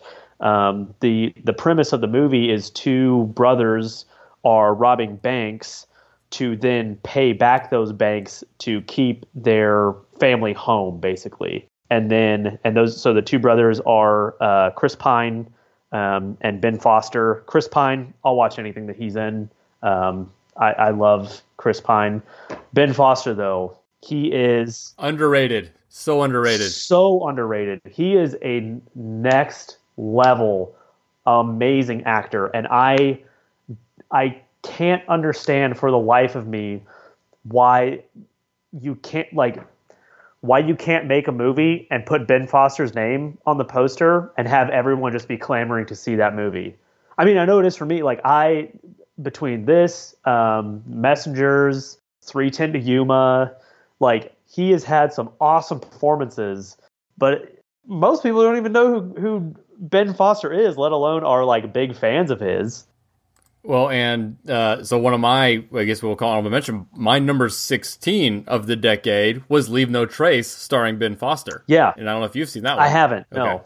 no. Um, but yeah, I, I'll, I'll definitely have to check it out because I... I Man, he's so good. He's so good. Right. I almost want. I was. I feel like he intentionally takes small parts. I just think he's more interested in the work than the money because there's no way. There's no way he's not getting offers. Right. Right. I mean, you got to be kidding yeah. me. Yeah. Yeah. He's yeah. He's so so good. One of the best actors that people haven't heard of. For sure. For sure. Um, so those two brothers, they're the two uh, the two bank robbers, and then uh, Jeff Bridges is the aging, nearly retired. Like this is his last case. Um, he's a, uh, a Texas Ranger who's then chasing them from bank robbery to bank robbery, trying to trying to catch them. I'll try not to go into spoiler territory too much uh, because I, I, if people haven't seen this movie, I really think they should. It is on Netflix um, oh, at, nice. at time of recording. Um, yeah, that does change. But uh, yeah, God, it's so good. Uh, they have like each little town that they go to kind of has its own.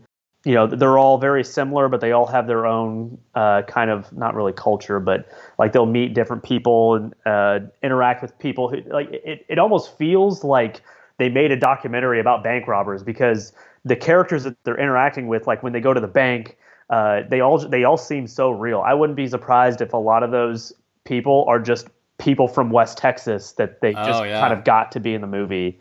But... Yeah, man, it's this is so good. And the the interaction between Chris Pine and Ben Foster is awesome. Between Jeff Bridges and Gil Birmingham, who is his partner, uh, their dynamic is is really good. Which Gil Birmingham is also in uh, in Wind River So I think uh, I think him and Taylor Sheridan must be on on good working terms. Yeah, can't recommend this movie enough. Um, the story's awesome. Performances are awesome. Uh, there's some really tense uh, bank robbery scenes, so it's got a, a cool like heist element to it. Um, but they're they're not like it's not like uh, like Heat, where there's you know it's like a big like big time fancy pants bank in downtown L A. It's like these tiny little banks out in the middle of nowhere, West Texas. Um, and it it feels so real. Yes. It's, it's not trying to be hyperbolic or over the top in any way. Nope. Nope. And I tell you, I, I, I had it as my number five in twenty sixteen, sandwiched right in between Sing Street and Arrival on my list for that year. Okay. And I mean, I I can't think I can't fault it for anything. So as far as it not being I, everything else that I, you've mentioned that I haven't put on my list, I kind of had a reason why it wasn't on my list. Yeah. Only reason I have for this is it just didn't necessarily stand out uh-huh. in my mind as high. Yeah. But it's a great movie, and I have nothing. I can't say anything yeah. against it. And, and as as far as the, I mean, we talk about you know the the Oscars that my favorite movies tend to get nominated for versus yours. This one got nominated for Best Picture, uh, Best Supporting Actor, Best Original Screenplay, and then Best Film Editing. Um, it didn't have yeah. any wins. Uh, supporting Actor, Jeff Bridges lost to Mahershala Ali for uh, okay. Moonlight. Uh, screenplay, it lost to Manchester by the Sea, um, and then Best Picture, Moonlight won that year. And I tell you what, this is one when I saw it, I I, I almost kind of had it, I feel like putting it like a number five on my list, like I was championing it. Like it was like, no one's heard of this movie. We're, it's I, Man, I hope people see it. It's so, so good. And then it was, I think, a huge underdog that it got a Best Picture nomination as this small, is anyone even going to see a movie? And then it gets four Oscar nominations, including Best Picture. Like I feel like that was a huge uh, upset, just just getting seen that much. I mentioned, you know, Sing Street, no one saw. Hell or High Water was kind of that low, well, a little bit, you know, prominent, more prominent cast, I guess. But it was a low, low profile movie that cracked in with four Oscar nominations, yeah. and it's it's really good. And it it joins the ninety-seven percent club of ones we've gone through here so far on Rotten, or Rotten Tomatoes, uh, eighty-eight on the audience side, so still very, very high. Um, okay, we are down to our top movies of the decade. All right. And I do not have any reason to believe we have the same number one. I, so I don't think we will. If if we have, if we let me just say this. I guarantee we don't, but go ahead. Okay, I, I don't think we do either, but I will say if we do have any other movie in common, I think it'll be this one. So Oh, gotcha. So if there's something like Ex Machina that overlaps? Yeah, I gotcha. Yeah, so we'll see. Okay. But, I already feel bad that I don't have your number one as my number one, or on my list at all, apparently, um, because you would have mentioned it if it was something higher. Because I know that my number one is not your number one because it doesn't check off the right boxes. Okay. okay. Um, and and frankly, I I love this movie so much, and I feel like I am alone on an island here where no one else sees this movie the same way I do, and I'm kind of confused both by how other people don't see it the same way, or what I'm seeing, or what I'm reading into it. And I know I built it up here a bunch for you. So this is my number one movie for twenty seventeen that beat out Three Billboards that I had as my number six on this list here. It's I, Tanya. Whoa! Whoa. No, I know, oh, right? Man, yes, no, I, oh my God. I, I know. I, that's why I was. I one hundred percent knew it wasn't on your list. And left field. No, and Lord, all right, let's this, let's get into this.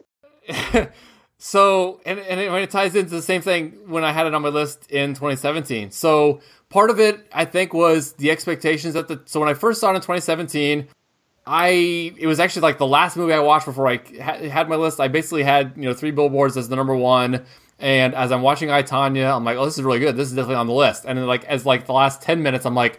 Damn, this is number, this is like top three this year. This might be number two. And then as the credits are starting to roll, I'm like, this is the best movie of the year. Okay. Like, I'm just saying, like, I was like, like just tears streaming down my so cheeks. I, I and, think we've talked about this before.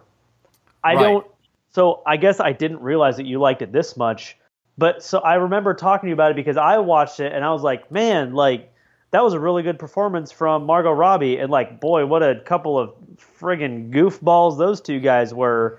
And then, but then after talking to you, you were like, no, but like she could have been, she came from nothing, works her ass off to be the greatest figure skater that has ever lived, and then it all gets ripped away because of something that is entirely not her fault, but everyone blames her for, and how tragic is that? And I'm like, oh man, you're right. Like, right. That sucks. So, right. And again, and I, and I cannot think of another comp in any genre at all. That or, a, or in real life.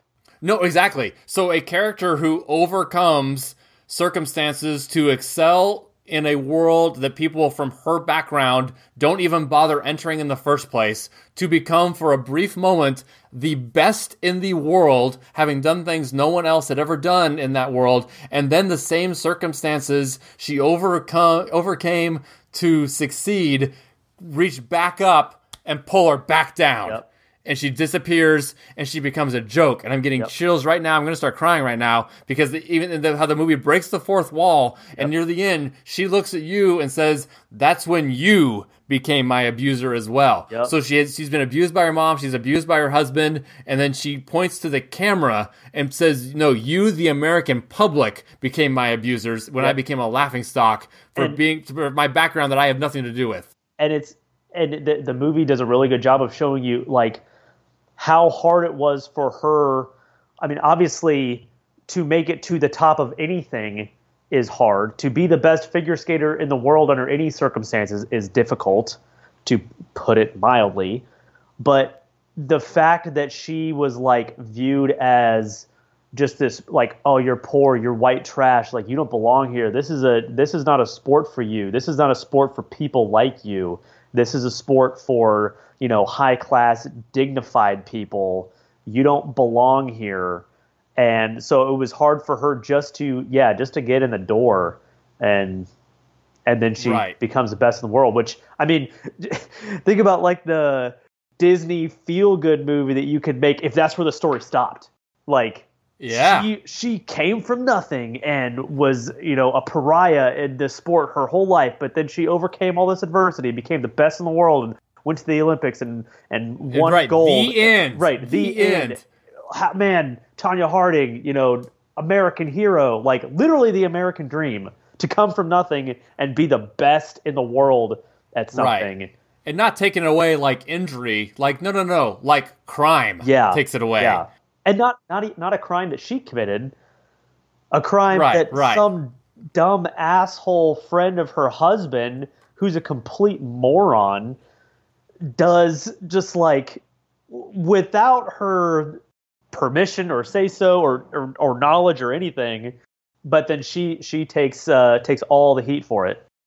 Right, and and I'm not even going to make a judgment as far as real life versus. I'm I'm talking about the movie we are right. presented with, yes. but I do think yeah, it's yeah, highlighted yeah, yeah. by the real life, and I don't know in real yeah. life. Yeah, I, I, I, I don't should, know to what extent. I should probably caveat yeah. that by saying when I say you know she had no knowledge and she was completely innocent, I am talking about the movie. I don't I don't actually know that much about the real circumstances outside of what we are shown in the movie. But in the movie, she is shown to not have any knowledge or uh, yes. not be involved or, in the or, crime. Or, or, or even malice, or even malice. Right, yeah. yeah. So, and from a filmmaking standpoint, I guess, again, I, what do I come back to? We started this list uh, almost three hours ago talking about Jojo Rabbit and how I feel like I had never seen anything like that. And I just, to me, this is also a wholly original movie in the way it deals with, you got a movie about, you know, domestic abuse and the, the tragedy of the, of the Nancy Kerrigan attack and, you know, the role of Tanya Harding and her friends within that. But then it's also a comedy. And yeah. but also works so similar to the Jojo Rabbit side of that, and then then the breaking of the fourth wall. And so again, I fully expected when I rewatched this that I'm like, there's it's going to be like Three Billboards. There's no way it's going to have that same impact on me. It's I I was like confident it was not going to hold up, and I you know end up putting Midnight in Paris or Once Upon a Time in Hollywood at number one or something like that. And I was like, and I just couldn't. I was still same thing. I'm just, I got the tears. I'm laughing out. I'm laughing out loud at the big. I mean, the, the line of the movie is, I, I well, I said I can't remember it exactly, but it's when they they're cutting all over, you know, and and the so they have the interviews, the fake interviews, because it's they're interviewing the actors yeah. after the fact of the story, and it's they cut to Allison Janney, and she says something like, "Well, my storyline's gone to shit." And I'm just like, I just lost it on the second time even. I'm just like. It is it the acting is unreal. The script is so good. The themes, and when I talked about my original review from twenty seventeen, is the, the themes of greatness and just the people to try to excel and try to become the best at anything and accomplishing that. So for me, that's definitely what it's about, is this idea of pursuit of greatness. And she's the ultimate ultimate underdog. We talk about a society that we love the underdog story. Yeah. And her underdog story was never highlighted properly at the time. I, I was, I was, you know, cognizant of the Olympics and watching the Olympics when this stuff was going on. Yeah. And I didn't know anything about it and or what she'd overcome to get there. You don't really know these background stories, especially back then, pre-social media. You don't know that she's, again, I hate to even use this slur, but the equivalent of trailer trash or whatever. Right. And who becomes an Olympic figure skating of all things. Yeah. And then, and then again, when then the, the whole Nancy Kerrigan attack happens, you kind of just assume that she's somewhat involved with this just shady crime stuff, and she goes away and, you know, gets into like boxing and stuff, and she was a joke. I grew up, she was a joke. And I'm not saying the movie is true, yeah, well, but it... I, I was too young to know any, I mean, to know Tanya Harding no, right. as anything other than the Tanya Harding from the Tanya Harding, Nancy Kerrigan, right, like beatdown right. scandal from the Olympics. Like I, I never knew her as anything other than a joke. Right. Like, so I, I, I don't have much more to say about it than that. And just, again, it, so it, this this it's just a personal reaction that I had, that this movie just strikes a chord with me on so many levels. The athlete, basically, you know, this, you know, the character that's one person that she wants in life, and it's taken away from her from circumstances outside of her control. And the filmmaking itself, it, it's it's hilarious. Again, you laugh and you cry, and the impact I had in the is my experience in the theater that held up on the rewatch. This just, I think, got the biggest reaction out of me yeah. of any movie this this decade. And and honestly, I think it comes down to like kind of what I was going off on Sing Street. I think it, it, it needs a champion. I, I Tanya, I, as an underdog of a film, needs a champion, and I'm going to champion this movie. I, I think this movie is, is so good and just still not on people's radars. And again, I just, I, I'm, call, I'm putting it at number one movie of the decade. And I'm going to stand by that. Do you watch uh, the YouTube videos with uh, Eric Singer? He's a dialect coach. He talks no. about um, people doing accents in movies and T V shows. So uh-uh. he has he has one video where he talks about um, it's it's all about people who play real people in movies. And one of the performances that he talks about is Margot Robbie playing Tanya Harding, because Margot Robbie is Australian. Um, oh, and so right. she's doing this uh, this accent that's, and it's not just an American accent, it's a Pacific Northwest American accent, which I didn't even know was a thing, but apparently she I wouldn't have thought about it. Yeah. Apparently she nails it, um, according huh. to this professional dialect coach. Um, and then he also talks about uh, one of the things that she does uh, performance-wise is, because she, she plays Tanya Harding basically from the time she's like sixteen to the time she's like forty. Yes. And she actually changes her vocal quality. She has like a higher, like a higher register, more like clear vocal quality as a as a teenager, and then it's her register huh. slowly lowers, and she gets a little bit more of like a rough quality to her voice. And so he was just, you know, basically g- singing Margot Robbie's praises for not only her performance but specifically her uh, accent work. And her and her vocal work. I completely forget she's Australian, because yeah. I you rarely hear her use her natural voice. Yeah, yeah, and yeah. I mean, Oscar-wise, so yes, she was nominated for Best Actress. Allison Janney won for Best Supporting Actress for playing her mother, uh-huh. and then it was also nominated for editing, which kind of makes sense when you think about the skating itself, yep. and then also the cuts to the the. interviews and just kind of how that plays with the timeline. Yeah. Just you can definitely see that getting a nomination. Um, it is an eighty-nine percent on Rotten Tomatoes, so I'm so I'm not like it's not like I picked some movie with like a seventy-two percent. Uh, and then the, uh, the audience score is right with it at eighty-eight. So you know, definitely a solid movie. No one disagrees with that. But uh, kind of to your point, that maybe just not one people think of with uh, being one of the best of the decade. And again, it's more just the impact it has on me. I probably can't even defend it as vehemently as I would defend Once Upon a Time in Hollywood or even Sing Street, but it just struck the right chord with me, and I'm going to champion this movie for the rest of the time. Awesome. Let's hear your number one. All right. So my number one Which I, I will say, this went it went back and forth between this movie and Hell or High Water. I, I did change okay. it actually several times where I had Hell or okay. High Water at number one. Um, but I think that this movie is actually the, the, I enjoy them about the same amount. I think that this movie is actually a better made movie, though. Um, so this is a movie. It's a twenty ten movie written by Aaron Sorkin, directed by David Fincher. The Social Network is my number one movie of the decade. Okay, interesting. And so you don't listen to probably as many movie podcasts as I do. This was the overwhelming consensus best movie of the decade from the critics I listened I to. I did think that it was probably a basic bitch choice, but I mean, what can I, I say? I don't mean to imply that. I, I love I love Aaron Sorkin dialogue. I absolutely love Aaron Sorkin dialogue. Uh, it can't be beat. Uh, David Fincher visually is an unparalleled director. Um, the music is it's uh, Trent Reznor and Atticus Ross from Nine Inch Nails. They do this really cool, like, understated, but like it's still you can still obviously hear it, but it's not in your face score, but it's absolutely perfect for what the movie is. The music is there when it needs to be. It's not when it's not. The the editing in this movie is awesome. The way that they cut between the two depositions, and then it, they almost do like shot reverse shot, but it's across time. So they'll do like a shot where they'll say, someone will say, oh, this is what happened, and then they show a thing that happens back in the past in a flashback, and they cut back and you see someone else's reaction to having that same memory. Mm. You know, you have the the whole unreliable narrator kind of, because everyone's telling their side of the story and, you know, what they perceive to be the truth from from back in the day. And then also the the subject matter. It's about the founding of Facebook, and I think that I think that almost so when this movie came out, I didn't know if it was going to age that well, because I figured, oh well, when Facebook becomes less popular, maybe this movie won't hold up as much. But I think that that's wrong for two reasons. One, I think that this movie is going to outlast Facebook.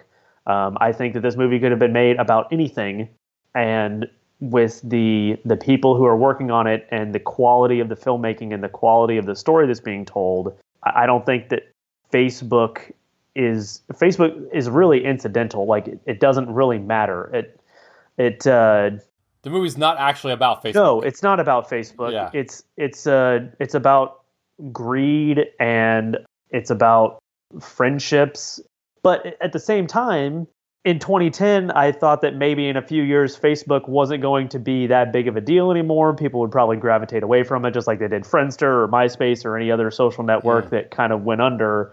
But I mean, now more than ever, with the advent of, you know, fake news and uh, search algorithms and, you know, people living in their bubbles on social media, I think it's almost more relevant now than it was in twenty ten. I think that their social media in general has a bigger grip on our culture and on our society, specifically in the United States, than it, than it ever did in twenty ten.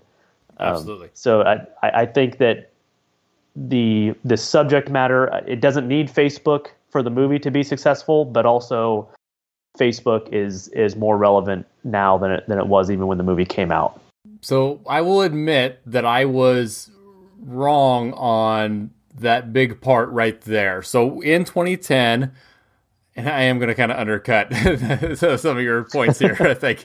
But uh, so in twenty ten, I put The Social Network as my number seven movie from twenty ten. Wow. And at the, my, my argument at the time where I was wrong is I didn't think it would hold up well because of the fleeting nature of social media platforms like MySpace up to that point. Uh-huh. Now, I was dead wrong on that point, specifically with Facebook, and also kind of to your point, it's not even about a specific social network. So, so begin based on all these other podcasts saying like, I forget there was there was one. I think it was The Big Picture, or I think specifically, basically, they're talking about it. They had like three critics on. They all had their whole list. They did exactly what we're doing. All three basically said, "Yeah, Social Network, no question. Like it's not even close." As for the best movie of the decade, and so I was like, "Okay, I'll rewatch it. I'll rewatch it, fully expecting it at least make my top twenty. I just, you know, I'll, I'll let it leapfrog from stuff." And I rewatched it, and I was like, kind of to your point. It is very good filmmaking. I love Aaron Sorkin dialogue. Fincher's direction is great. I just don't find the story in the film that compelling. I mean, again, it's great. It's it's good. I like the movie. I don't dislike the movie at all. I just, I, it just doesn't do it for me. I almost don't think the story is the point, though. Like, I don't know. Well, that me, it's the point for me with watching movies. I, though. I know, it's, I, it's know like, I know, I know. But for me, like, like the the the cool, the cool editing, the cool visuals. Again, uh, this movie has probably three scenes in it that I would that I would say I could put up for best scene of the decade. Uh, the the opening scene in the bar where he's having a conversation uh, with his girlfriend. With the, with the with the boom boom boom boom boom boom boom, the yeah. dialogue in that scene is it's quintessential Sorkin dialogue. Yeah. Second one in the dorm room, coming up with the thing that oh, night. Oh, okay. Yeah, see, that's awesome. That wasn't even going to be one of. Oh man, okay, uh, okay. The second one that I was thinking of is the uh, the crew race where they have mm. uh, in the Hall of the Mountain King, but it's like that really like distorted. Like kind of like grimy version of In the Hall of the Mountain King. Yeah, yeah. The Trent Reznor version. The yeah. Trent Reznor version. Uh, and, and, you know, and they lose the race and then they go into the clubhouse and find out that, uh, Facebook, that they gone to shut down is now in Europe. Uh, right. But that the scene where they're racing specifically is awesome, awesome filmmaking, awesome direction from David Fincher, awesome music from Trent Reznor. And then the, the other scene that I think is very underrated in this movie is the very last scene where there's no dialogue, there's no uh, snappy edits, there's no, there's only one character on screen. It's uh, Jesse Eisenberg, and he's just sitting there refreshing the page for the friend request that he sent the girl at the beginning of the movie because it's finally him trying to basically participate in this in in this social network that he has created. Well, and that this whole thing has actually been about that. And it's, yes, and he, the whole time, all he has really wanted was to distinguish himself and to get, and to show her that he's not an asshole, that he is, he, to get her approval, basically. And that's, that's fascinating, because I find that exact moment a bit of an eye roll. Oh, like, I think really? it's too, I think it's too on the nose. I think it's too on the nose. Uh, I mean, I guess, but... I don't know. No, hey, I'm in the minority here. Most people I, agree with you. I love it. I love it. So you said you went back and rewatched this. How how many times do you think you've seen this movie? Twice. Once in the theater in twenty ten oh. and once like three months ago. Okay. I watch this movie probably once a month. I, I am not even, okay, I'm okay. not even exaggerating. Um, it's it's on Netflix right now.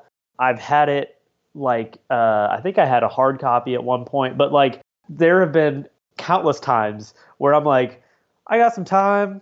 I'm going to sit down and watch a movie. I'm just going to go through, you know, probably watch something that I've already seen, you know, just kind of shut the old brain off for a little bit. Oh, what's what looks like it's good. Oh, Social Network? Yep, that's going on. Yep, I'm putting that on. And that happens probably probably once a month. So I, I've seen this movie probably over thirty times. And that's not exaggerating. Wow. And I don't think I could. I think... some of the awkwardness and the uncomfortable situations, I don't think I could. I don't think I could make it rewatchable. Even though, again, I like the movie. I'm not, I'm not saying I don't like the movie, but I don't find it that rewatchable either. Because like it's just, I feel so bad for Andrew Andrew Garfield's character the whole time, and just all those awkward situations, and even like the Winklevoss twins going to the dean, which is kind of like overstepping their place, and they really shouldn't have done that. Like all those awkward moments, I just, I cringe. I just I can't watch them. I don't know. I. Even even an awkward moment written in Aaron Sorkin dialogue, I, I could, oh man, I eat it up. I just, I eat it up. It's so good. Man. Oh, and I, we kind of went, like, we were, I think, it's kind of funny. I think we were pretty much in lockstep through nine picks each, and then we both questioned the other one's number one. Like, we were all good. I'm like, yeah, yeah, yeah, yeah. No, dude. Oh man! So Ex, Ex Machina, movie of the decade consensus. Yeah, yeah. Oh, so let me address the Oscars for this movie. Yes, because yes. Because I got some stuff to say about the twenty ten Oscars and th- about this movie specifically. So this movie won three Oscars. It won for Best Adapted Screenplay because um, it's based on a book, The Accidental Billionaires, which I haven't read, but I heard is actually pretty good. Um, it won for Best Original Score. Um, so obviously you, you get Sorkin and Trent Reznor are getting Oscars. And then we get into the Best Picture and Best Director. Uh, Best Picture went to King's Speech, which was not on my list. Was it on your list? No, it wasn't, because no one likes or cares about that movie. Uh, I had it this, ranked three higher for twenty ten, though. This garbage. The The Social Network should have won Best Picture in twenty ten, and David Fincher should have won for Best Director and not Tom Hooper. See, that was The Fighter, though. That was my number four, so I would have had The Fighter uh, should should have won. I don't, I don't know. I think uh, snub. Either way, either way, King's Speech. I I don't I don't know. I I I don't know. That's another critic consensus one where most people considered it an overrated Best Picture winner. Yeah. And I've rewatched it with that in mind. I'm like, I really like it. It's a really good movie. But see, the, I, the, the British royal family stuff is right up your alley, though. You're right. And, I, and so, so I, I don't know. But yeah. And then Best Actor, obviously Colin Firth uh, won for Best Actor that year as well. And then cinematography, uh, it did not win. Uh, but that's because Inception came out that year. So... Yeah, that was I, I could see one, that. Yeah. And then sound mixing, it lost to Inception as well. But yeah, snubbed by King's Speech, man. And then uh, another very high one, though, a ninety-six percent on Rotten Tomatoes with an eighty-six audience score. So right up there. And okay, so I was kind of trying to keep track as we went through here, and I don't think I missed anything. So I want to look at two different metrics here. First, the top Rotten Tomatoes scores we've kind of been mentioning, but I was also looking to see which ones were in the IMDb top two fifty. Okay. So we've already mentioned we had a we have a four-way tie on Rotten Tomatoes at ninety-seven percent. So it's a four-way tie for number two between Knives Out, Mad Max Fury Road, Hell or High Water, and three or sorry, and Boyhood. And with then Get Out being at ninety-eight percent. So if you're looking at Rotten Tomatoes, those would be the, the top movies if, from our lists. And then on IMDb, you have Mad Max Fury Road at two oh three all-time, twelve Years a Slave at two oh two all-time, and Three Billboards at one fifty-one all-time. And no other movies in our list made the IMDb top two fifty, not even Get Out. That kind of surprised me. I was I was kind of surprised, um, and, and I didn't I didn't do this on purpose. But when I went through here, like I didn't have, I don't think I had a single Best Picture winner in my entire top ten. And I don't even know, I think even with my honorable mentions, I don't think I had any Best Picture winners. I think I only have one, twelve bill, or sorry, twelve, uh, twelve Billboards. uh, twelve, twelve Years a Slave looks like my only one, only Best Picture winner. Uh-huh. I do have several nominees though, I guess. Yeah. Probably more than you did. Anyway, yes, that is it. That was a lot of fun. Thank you, Logan. I might try to get to our honorable mentions in a later episode down the line, but this looks like more than enough for now. Thanks, everybody, for listening, and we'll catch you later.